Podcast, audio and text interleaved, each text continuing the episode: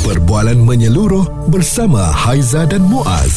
Pagi on point, cool 101 semasa dan sosial. Setiap perkahwinan pastinya kita mahu kebahagiaan tu sampai bila-bila ya sebab uh, masa kita angkat nikah uh, kita dah faham mengenai uh, rumah tangga ni. Anda ingat lagi tak sebagai seorang lelaki lafaz taklik uh, lafaz yang uh, telah pun dibuat oleh suami sebagai syarat untuk membatalkan pernikahan jika berlakunya sesuatu yang bertentangan dengan taklik tersebut. Kalau senang nak tahu lafaz taklik di Malaysia ni berada di belakang surat nikah uh, anda semua bagi yang nikah kat Malaysia dan kebanyakan negeri sama bentuk lafaznya. Mm-hmm. Ha, jadi benda tu kita dah baca, kita dah sedia faham. Itu adalah lafaz taklik. Dan satu lagi adalah lafaz cerai taklik. Ini yang telah pun membuatkan kita semua menjadi perbualan hangat baru-baru ini. Mm-hmm. Apabila di media sosial ada orang yang buat posting katanya, saya akan ceraikan bini saya dengan lafaz talak tiga jika PMX dan kerajaan perpaduan masih bertahan sampai bulan 8. Wah, ini jangan main-main eh. Dia siap letak kat situ tahun Mm-mm. 2023 dan tindakan lelaki ini telah mengejutkan orang ramai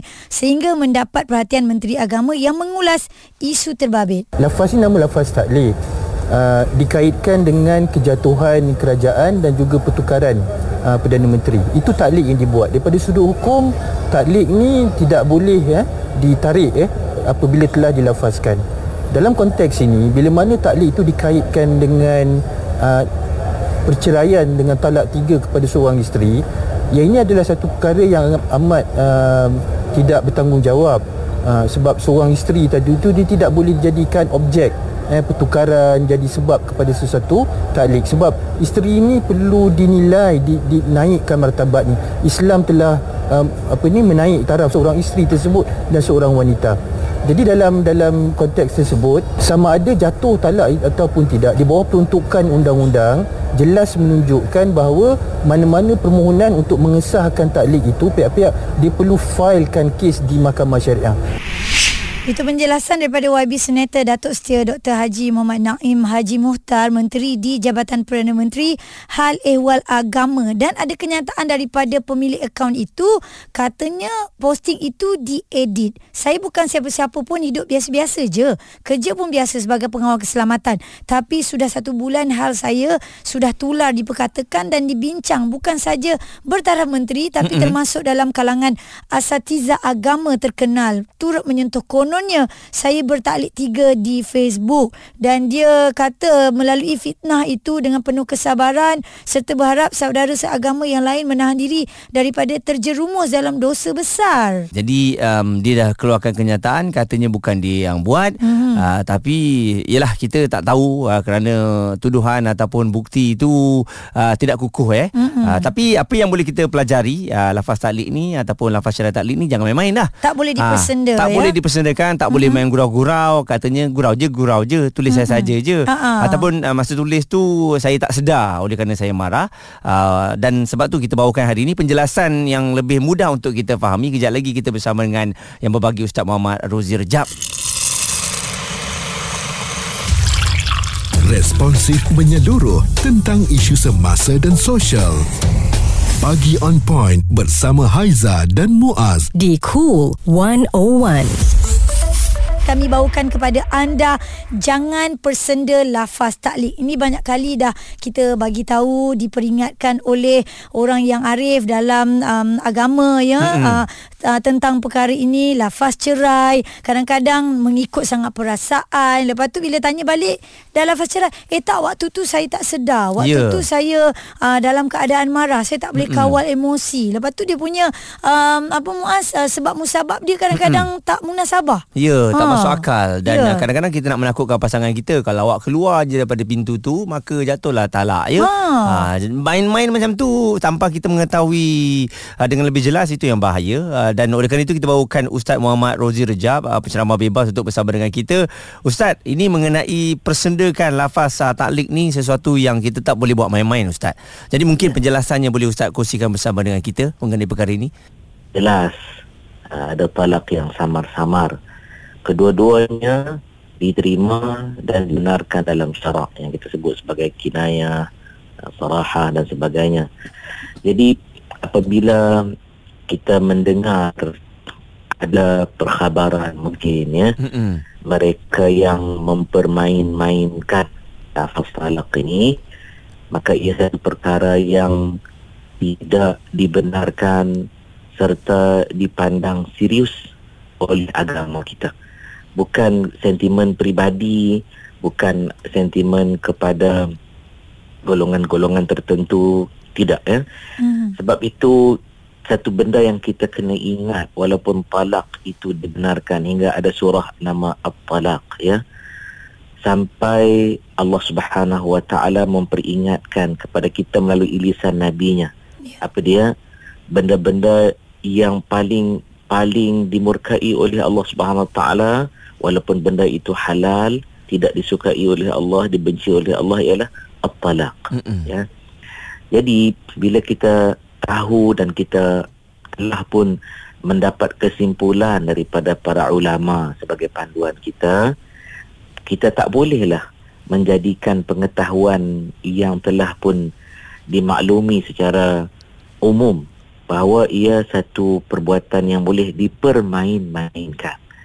Karena benda-benda agama ini diturunkan untuk menjadi panduan, Mm-mm. bukan untuk gurauan, Betul. untuk persendaan, Ya. untuk permainan, tidak. Ya. Mm-mm. Dan apabila sesuatu benda itu dilafazkan untuk menetapkan pula bahawa ad- adakah terjatuh, adakah tidak, adakah ada uh, syarak yang terlibat ataupun apa hukuman-hukumannya Ya. tidak boleh sebarang individu hatta kita di dalam perbincangan pada pagi ini termasuk saya ataupun para DJ ataupun semua yang sedang mendengar perbicaraan pada pagi ini kita tak boleh menjatuhkan hukum sendiri. Hmm. Ha, ini tak jatuh, ha, ini jatuh. Mm-mm. Yang berhak untuk menjatuhkan hukuman adalah hakim syar'i. Mm-mm. Suara serta informasi semasa dan sosial bersama Haiza dan Muaz. Pagi on point. Cool 101. Untuk anda yang mungkin ada kekeliruan ataupun baru-baru ni kita ialah salah seorang netizen yang mengambil tahu mengenai nak persenda lafaz taklik ni, lafaz mm-hmm. syarat taklik, uh, main-main status di Facebook uh, walaupun kita tengok kita fikir macam tak masuk akal, mm-hmm. pemilik individu uh, Facebook tersebut dah keluarkan kenyataan katanya bukan dia yang buat telah pun diedit dan sebagainya dan dia kata dia bukan siapa-siapa kenapa dia nak buat macam tu. Ha, dan kita baca sikit lah ya apakah status yang dikongsikan ini yang tular ini. Wallahi saya akan ceraikan bini saya dengan lafaz talak 3 jika PMX dan Kerajaan Perpaduan masih bertahan sampai bulan 8 2023. Sekarang dah bulan 9 jika benar bagaimana agaknya status itu dan kita masih lagi bersama dengan Ustaz Muhammad Rozi Rejab. Uh, Ustaz, bagaimana sekiranya lafaz taklik itu dilakukan tanpa ada sebarang saksi? Satu perkara yang cukup penting sekali ialah lafaz taklik ini dia terpakai. Sekiranya pasangan tersebut ya dia mengulangi perbuatan tertentu di masa yang akan datang lah itu selepas lafaz itu diucapkan ya. Uh, bukannya pada perkara yang sudah berlaku sebelum lafaz itu dibuat itu kita kena ingat dan para mufti negeri-negeri telah pun mengeluarkan fatwa melalui muzakarah jawatan fatwa negeri ini ya. Jadi apabila dia sebut dia kata uh, dia takkanlah dia nak buat begitu takkanlah begitu begini dan sebagainya Mm-mm. um, apa pun ya daripada perkara tersebut dia telah pun ada pernyataannya Ya. ha pernyataannya itu bila dikata um, tak ada saksi Mm-mm. tak ada saksi lagi kah yang ramai telah pun melihat status tersebut Ya. Hmm, betul. ya. itu yang kita uh, bila disebut kan mana ada saksi Mm-mm. ada kata um, tak ada pun yang menyaksikan dia menyatakan pernyataan demikian Mm-mm. ataupun uh, Facebook dia dicerobohi atau Mm-mm. sebagainya lah ya. Mm-mm. ini kita bercakap atas soal fakta yang kita ketahui ya seperti saya sebut tadi perbicaraan kita khusus kepada soal hukum hakam tidak uh, miring ataupun tidak uh, berat kepada mana-mana pihak ya kita pegang betul-betul soal hukum maka dia mesti rujuk perkara begini kepada mahkamah syariah dan secara umum kita tak boleh jatuh hukum tapi Ya. secara umum ilmu kita ambil tahu bahawa sekali sahaja lafaz ta'liq itu dibuat Mm-mm. ya dia tidak boleh uh, dinyatakan sesuka hati dan paling penting ya dia tak boleh tarik balik. Hmm. Ha tu. Ha, tak boleh tarik balik tu ya. Tak boleh tarik Hmm, balik. Hmm. Ha. Dan mestilah dirujuk kepada um, permasalahan ini kepada hakim syar'i.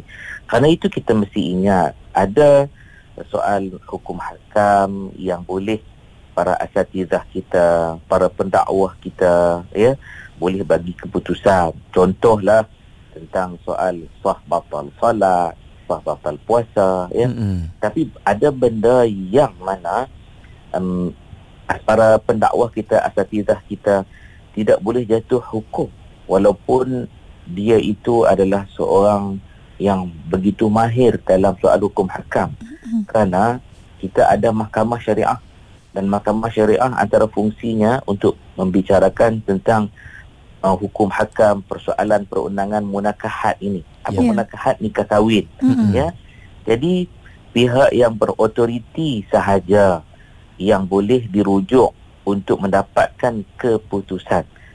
Para mufti mengeluarkan fatwa daripada Muzakarah Jawatan Kuasa Fatwa Negeri ya, dan perhimpunan para mufti dalam Jawatan Kuasa Muzakarah kebangsaan, fatwa kebangsaan dan sebagainya.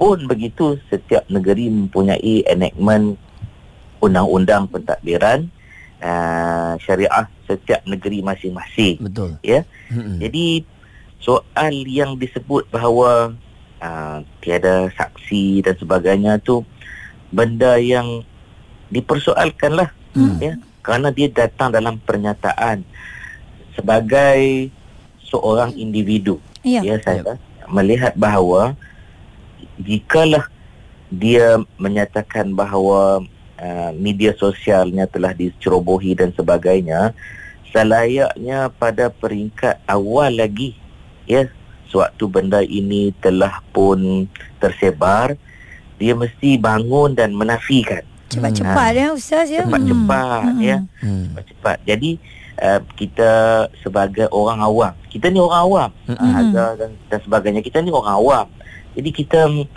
uh, melihat bahawa tiada penafian dibuat sehinggalah apabila pihak-pihak tertentu yang mempunyai otoriti ya Mm-mm. uh, menyatakan tentang pandangan-pandangan mereka Mm-mm. itu pun apabila netizen telah mula bersuara dengan begitu lantang Ya. Ya. dan kita lihat uh, perbincangan itu begitu serius dilakukan di peringkat media elektronik dan sebagainya. Mm-mm. Ya. Sebab itu uh, dapatlah kita pengetahuan bahawa pihak yang berkenaan menyatakan bahawa oh dia uh, pi, apa media sosialnya telah pun Diceroboh. disalahgunakan Mm-mm. oleh pihak lain dan sebagainya. Mm-mm. Uh, kenapa sekarang? Penjelasan daripada Ustaz Muhammad Rozi Rejab Penceramah bebas uh, Berkongsikan dengan kita Betapa pentingnya ilmu agama tu Ya. Dan jangan semua perkara Nak dipersendakan uh, Ya. Jadi memang nasihatnya Lebih baiklah berjumpa dengan Hakim Syari'i lah eh, Untuk Mhm. mendapatkan Penjelasan mengenai statusnya sekarang Okey, apa yang boleh kita katakan di sini? Jangan persenda lafaz taklik. Responsif menyeluruh tentang isu semasa dan sosial. Pagi on point bersama Haiza dan Muaz. Di Cool 101.